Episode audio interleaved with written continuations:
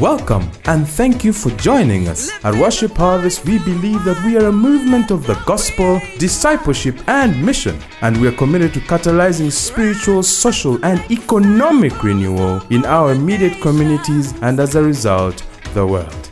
Here is this week's teaching. I'm talking about. And that fruitfulness brings with it costs of living. Dents. Dents in the business, in the, in the family finances. Let me tell you something. I, I registered businesses, but they could never make progress. And now I know why. It is because in my mind, those businesses, every woman, or about what? It was about making some money to give when my husband refuses, refuses us to give money which we don't have. Because what I would do, I would go behind his back. We, he pledges, he says we have pledged 300K. I'm like, wow, how can we pledge 300K? Ask the Biermanzis. No, no, no. We put 1 million. Then I go and we make money with every woman, 700K to top up. That was the point of my business. I want new clothes, top up. I want, that was the point, is that, and so this man is trying to build a business and he would keep telling me about Nomad. I would be so irritated. But now we have how much on the account? I'm sort of like, so what? Just give me some money. I don't care. Like, don't tell me about we invested where. In my mind, there was a disconnect. Why? I was a woman. And according to me, women did not overindulge in financial matters. That was not for the woman. Because what I saw modeled was the girl was at home, she took care of the family, she looked good, she took care of the home, and that's okay. But girls, ladies, and also the gentlemen, release the girl. Release the woman to be able to get involved in business. Because what we've seen, and we'll share a little bit more about that, is that now, when I've switched on financially, it's like there's just been an explosion in our finances. Because God made it that for both of them, you are fruitful. Be fruitful, multiply, subdue, and have dominion. Jeremy, over to you. Wow, so let's maybe t- just tell a little bit of our story. Um, 2011, um, Kamara and I start Nomad. And I had been working a job which was really paying me very well. But of course, when you're starting a new business, you have to make sacrifices. And the sacrifice is not only made by the people in the business, but I think that the family actually bears a greater sacrifice That's as well. true. And so I remember being in a space where I didn't have enough money like I did before. And because I wasn't, I had just started understanding the whole thing of managing your money well, it's not like I had a stash of cash away to take us through that season. So I remember I could only come home with 800,000 shillings a month. That was it. And we were renting a house worth 800,000 shillings. Hala, SFFG, oh yeah. yeah. So after So, tithe, so if I tithed, I would not have enough money for rent. if, ifu. you understand? Yeah? If I didn't tithe, I would pay rent and be broke. Yeah. You understand? And that was the situation I was in. Now, lucky for me, B3 had a good job, and when I made the decision to go into starting a business, we were really depending on her salary because she was earning a lot more than I was with benefits. So I was like, Fuchs, at least we'll be able to survive. And so many men find this very ew, irritating. How can I depend on my wife's income? But that was our story.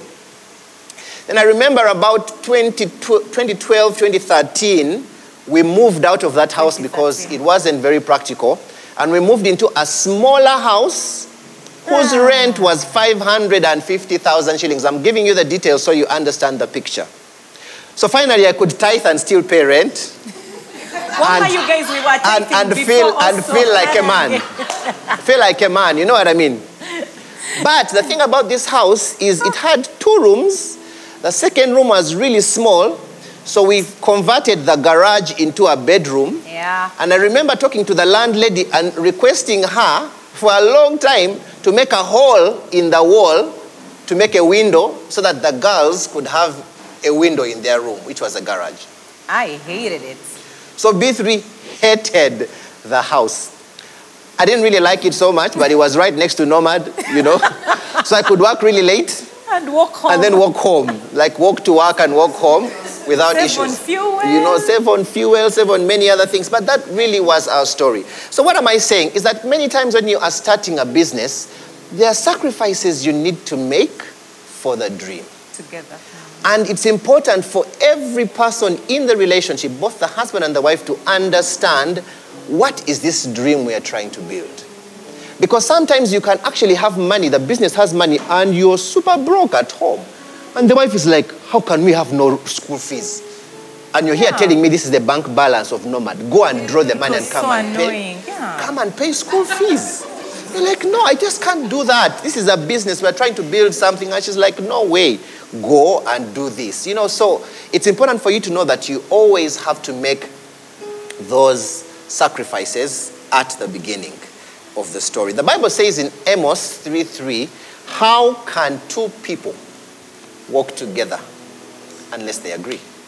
Yeah, I remember um, around that time, if you remember, because you started the business in 2011, and 2012, I was now convinced that I wanted to do every woman as, you know, a fashion business.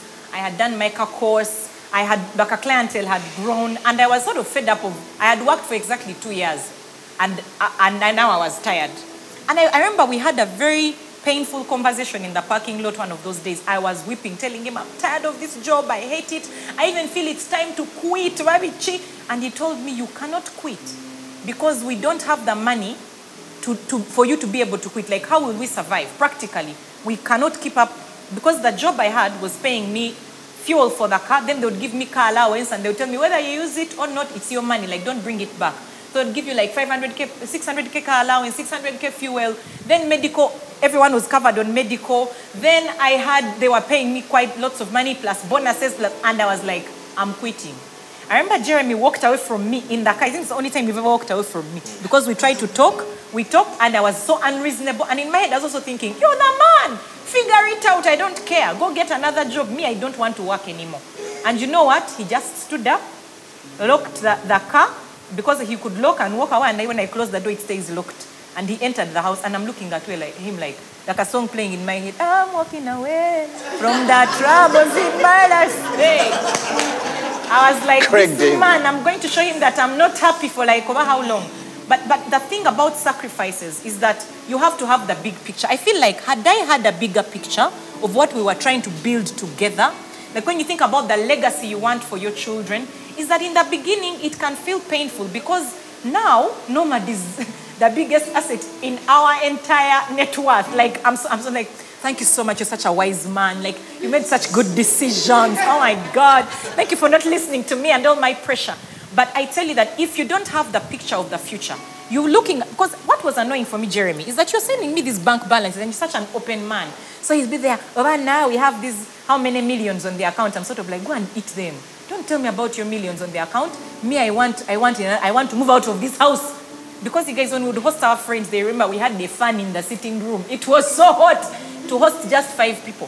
So it's that there are some sacrifices you need to make in the beginning, but you have to have a clear picture of where you're headed because do two work together mm. unless they agreed. Okay, so we are talking about building a family legacy through business and the sacrifices you need to make. And the thing about B3 is that she always had these business ideas and these things that she wanted to do. And my immediate position was to really try and support her in some of these things.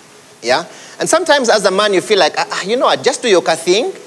If it makes you happy, just do it. I don't really want to know what that is about. Just do your thing. Oh, wow. If it works, let it work. If it doesn't work, let, let it, you Oh know, my but Omani, it's, it's there. And, some, and actually, I've had some men, they even invest in their wives' businesses and they call it, it is a So love what? keep quiet. Eh, so I've invested in your thing, you do it. Put money that won't hurt you Oh my God. in the thing. In the cafe. Hey, and, and, and, and then you're not, re- and yet this idea actually could actually be a generational business. Yes. So for me, the experience has been what can I contribute to that business? What can I help? How can I help you grow this thing and support you in that thing? And that's how Powerful Living came about, you know? So 2018, maybe you want to tell the story about GMT. So 2018, uh, Pastor Mose posts on a group how he posts in 2017, ac- uh, no 28, 2017, towards the end of 2017, how there's this opportunity with the John Maxwell team who wants to go, he's able to recommend and they are giving a discount. I am a newly, I'm a new mom with a baby, but I want to go.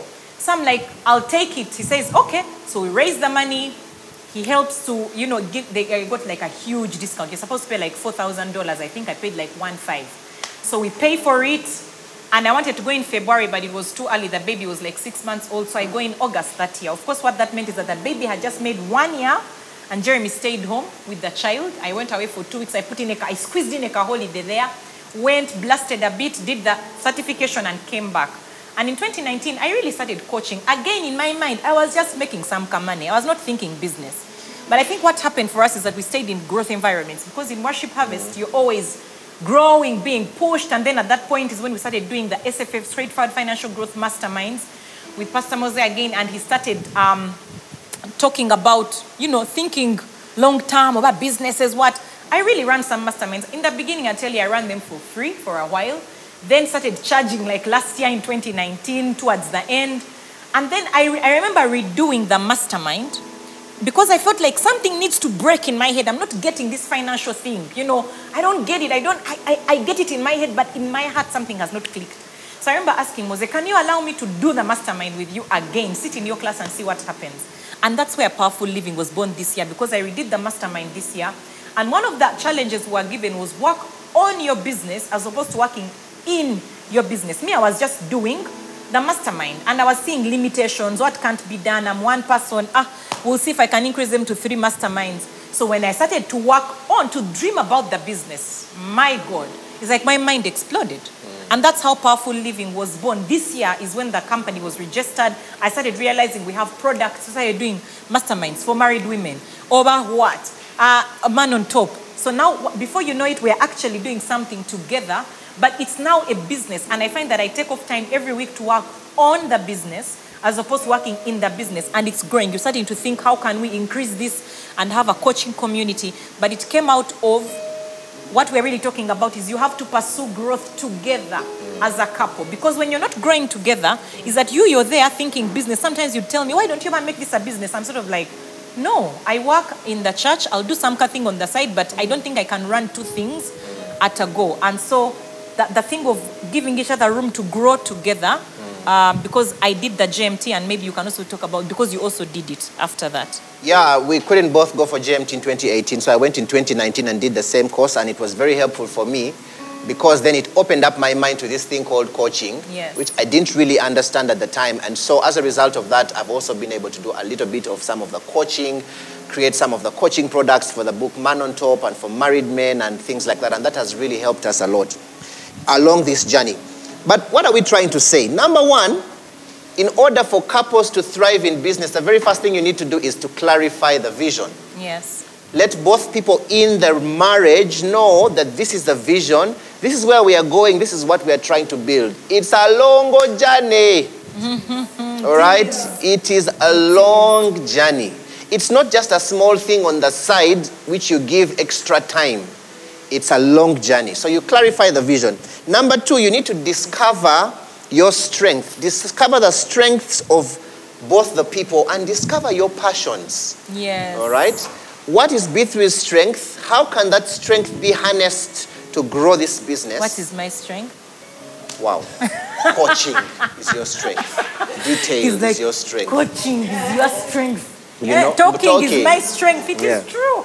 you know so you discover your strength and your passions and you harness them for the business for a very long time i was just seeing weaknesses in b3 it's what i was seeing you know i focused on the weaknesses and it's all i saw and for me it felt like you know what this one won't survive in business Oh, wow. You know? You've never told me this. and, and, and, and, and as a result of, of, of just changing yeah Chuka, he'd be telling me, of course you can do it. Yeah, you know. Inside, he's like, hmm? but the thing is wow. when you change your perspective from what are seemingly are the weaknesses in this person and focus on their strengths and you encourage those strengths, then people begin to actually thrive. Yes. Recently, we started doing an SFFG mastermind for couples. Yes. And one of the things we did with them is to have what we call in church the I see in you conversation. Oh, And so we told them, go on a date night and sit together and start to say, I see in you. I see in you an ability to start a business of this kind and to grow it and to prosper. Yes. And these guys came back the next week very excited hmm. about this thing. They're like, actually, my husband really sees in me an ability to start this kind of business and I can thrive in it. So some of those things begin to happen when you focus on the strengths rather than the weaknesses. Yeah? Then point number three, you need to make room for that baby to grow. It's like you have another baby in the home Yeah. and you need to create room for that baby to grow. And that baby is a business, that baby needs time, that baby needs diapers, that baby needs to be invested money in. And sometimes for the many years you're investing, all you're getting back is brown stuff in a pamper Ooh. without any money. And you invest and invest and invest until one day the baby says, Papa. And you're like, wow. Then you can say, go to the shops and buy, you know, and buy, buy something. And then, and all of a sudden, this baby, you know, starts to walk and go to the shops and bring this, and then they start cleaning the house, they bring you tea, and the business is beginning to grow because you took time to make room and make sacrifices, Sacrifices. for the dream. So that's the third point. The fourth point pursue continuous growth together. together. I think we talked about that. Yeah. Is that I think the thing about you and I is that we've been blessed to be in environments of growth together. We've done the John Maxwell team certification together. We've done the Straightforward Financial Growth team certification together. We, we've done Harvest Institute together. We've done Charis Bible College together. We've done School, School of Ministry, uh, not yet together. But, but, but we've actually found that almost every area of growth, like also the spaces where we are being discipled under the same space. So you're reading the same books, you're getting the same challenges. And I find that couples where maybe the man is growing and the woman isn't, or the other way around, you're frustrated because you're communicating this and your person doesn't get it. Like, I don't understand what you're driving at. So if you like invest in growing together, like this straightforward financial growth for couples has been amazing for the couples. Some of them, it's the first time they've talked about their family finances. First time. The first time they've been able to discuss gaps in their money together. The first time they've been able to actually address issues of this is, and also even the thing of strengths came up that Jeremy and I saw each other's uh, how we manage money. I I'm the, I'm the one who gives a little bit more. Like when it comes to generosity, that's my strength. When it comes to saving and investment, that's his strength. I saw his as a weakness. I was like, this man is mean. I also saw and he saw me as a weakness. One time he told Thank me, you for you much. only hear from the Lord about giving. Does he ever talk to you about saving and investing? I'm sort of like, who needs to save and invest? The Lord shall provide. And I had scripture to back up all those bad manners. But you see, God blesses the works of your hands. That's that what is in your basket, you know, what you've stored up in your savings and what you give. But if you see each other as it's a weakness, so now I handle all the giving things and he handles the savings and investment. So I get all the money for saving and investment, say quarter, deal. And then even me, I am free to be generous and to give. And we feel like we are both thriving. So that also, uh, you know, I think comes in in terms of looking out for each other's strengths and just, you know, celebrating them as opposed to pointing at there's something wrong with you because you're different from each other. Yeah, so anyway, um, the other point we would like to emphasize really is be each other's cheerleader. Yes. Yeah, because sometimes your spouse just wants to hear you say, you know what, you're doing a good job. I'm telling you. You're really doing a good job. Or you do a very good job at, At this. You know, you're a very good coach. You create very good um, strategies or very good tools for measuring personal growth or those things. And they just person, this person just wants to hear you actually voice those things. And sometimes you're looking and saying, eh, man, eh, but she's really good. Eh? And you're just And not you're saying quiet. it. You're just not saying it, but they like to hear it because you have to find a place of being each other's cheerleader. Cheerleader. And that really, really helped us. I think I'll tell you, for example, in the lockdown, I started baking. Some of you saw me talking about Wow. it on social media. Jeremy's like, wow, like I bake almost every single day. I would literally sneak out in the night and start baking at 2 a.m. Like it became a thing. I actually like to bake, like I enjoy it. When people walk in, I'm like, I can bake something in one hour. I can bake something, like you live with it. So it got so, and then guess how I started, it became a business. How, Jeremy? Said, you have to sell this stuff, man. This stuff is so good. I'm like, ah, it's just for us to eat at home with our friends. Man, you have to sell this stuff. The next thing I knew, he created a design. And so I'm like, okay, the thing has been designed. He's like, give me money. We have labels. What? So you know what? Now I, I'm registering the thing and starting to sell stuff because he kept telling me that he thought this was, of course, along with friends, but let me tell you, the voice of my spouse is stronger than the voice of the friends. Yes, it is at the end of the day. So when you speak, when you tell the other person, don't, don't assume that they know. Is what I want to say to couples, husbands and wives alike. Tell the other person what you really feel like. Look, eh? Like if you're Ari and you're married to Mose, you need to tell the man that I think you're so good at training businesses to what. what Allah. like even if he, he has had others, when you say it, I don't know because you're so close, you know the weaknesses. Ari is in the congregation telling Mose it is true. So, yeah, be each other's cheerleaders. There's a scripture I want to read to emphasize that point. Proverbs 31, verse 28 to 29, if you could have it on the screen. Yeah. It says, Her children, now this is about the Proverbs 31 woman, yeah? That dope woman that every woman wants to be, eh? Come on. You know that one, eh? Now in verse 28 and 29, it says, Her children rise up and call her blessed. And it says, Her husband also, and he praises her, saying, Many daughters have done well, but you excel Oh, come on, tell Them me. all. It is true. but you excel mm. them all. And that's about being each other's cheerleader. So you have to find those things that your wife does well and really voice them every day because those words of affirmation are really good fuel for a person who is starting in business. So one of the statements that Jeremy made, you know, he's a very wise man. So last night he said this thing. I told him write it down. It, it is true. Jeremy is very wise. He says incredible things in a very short time. So he says that marriage is not supposed to be a death sentence of individual dreams and passions, but rather an alignment of them. He said that marriage creates a partnership for two people to pursue their dreams together when, when you meet this man or this woman, they have dreams, and some of them get even bigger and better. If you're going to leave a legacy, if you're going to build something for children's children, you must see each other as partners. You must see your, your union as a strengthener of your partnership.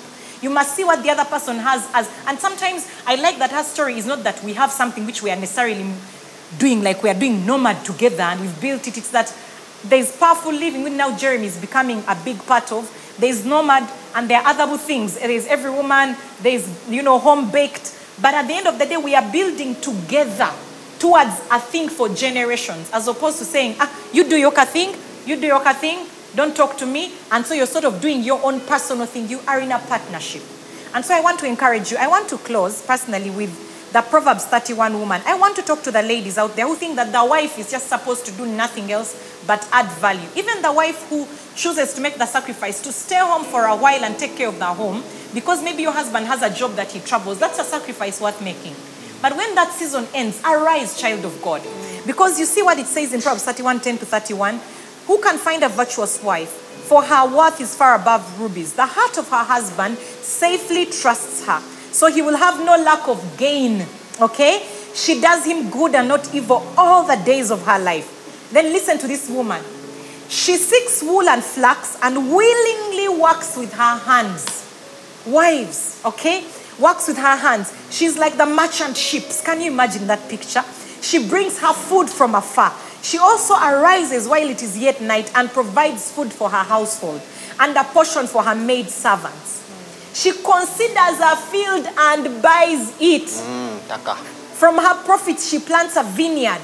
She guards herself with strength and strengthens her arms. She perceives that her merchandise is good, Banange, and her lamp does not go out by night. She stretches out her hands to the This stuff.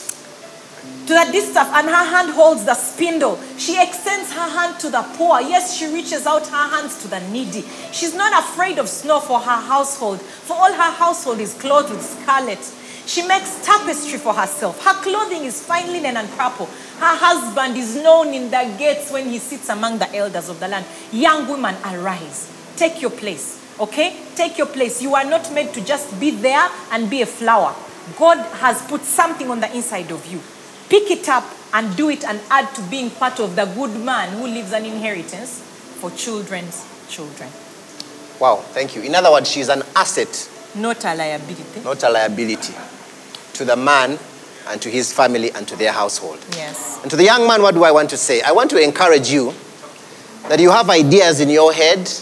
There are things that God has given you that before God even gave you a woman, He gave you work. It's true. Get to work. build those ideas, but build them with longevity in mind. Yes. It's not just a small thing for you to do on the side, but it is something that God has given you. It's a stewardship from God, and He trusts you to build it for generations. Mm. So find someone with whom you can build this thing for generations so that when you are no longer here, it's not a case of a, ca- a case. I have not had breakfast. I'm sorry. it's not a case of he has he has died now. What, what has he left that we can divide And and scatter in our different directions? But the children will say we want to build his legacy. And even parents together, you need to disciple your children in that cause. Teach them about the businesses. Let them know what you are doing.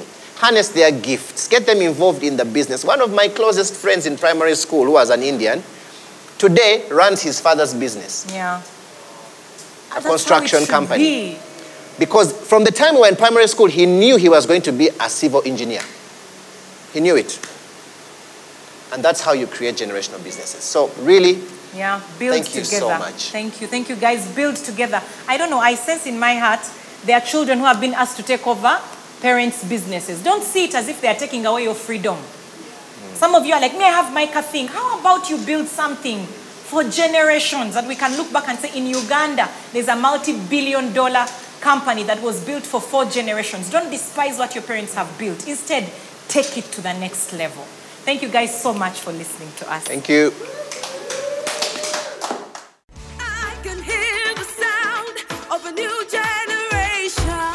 Thank you for listening to this teaching. We hope that you've been blessed by the Worship Harvest Sermon series. For more teachings and other resources, visit www.worshipharvest.org or call 0393 281 555. That is 0393 281 555.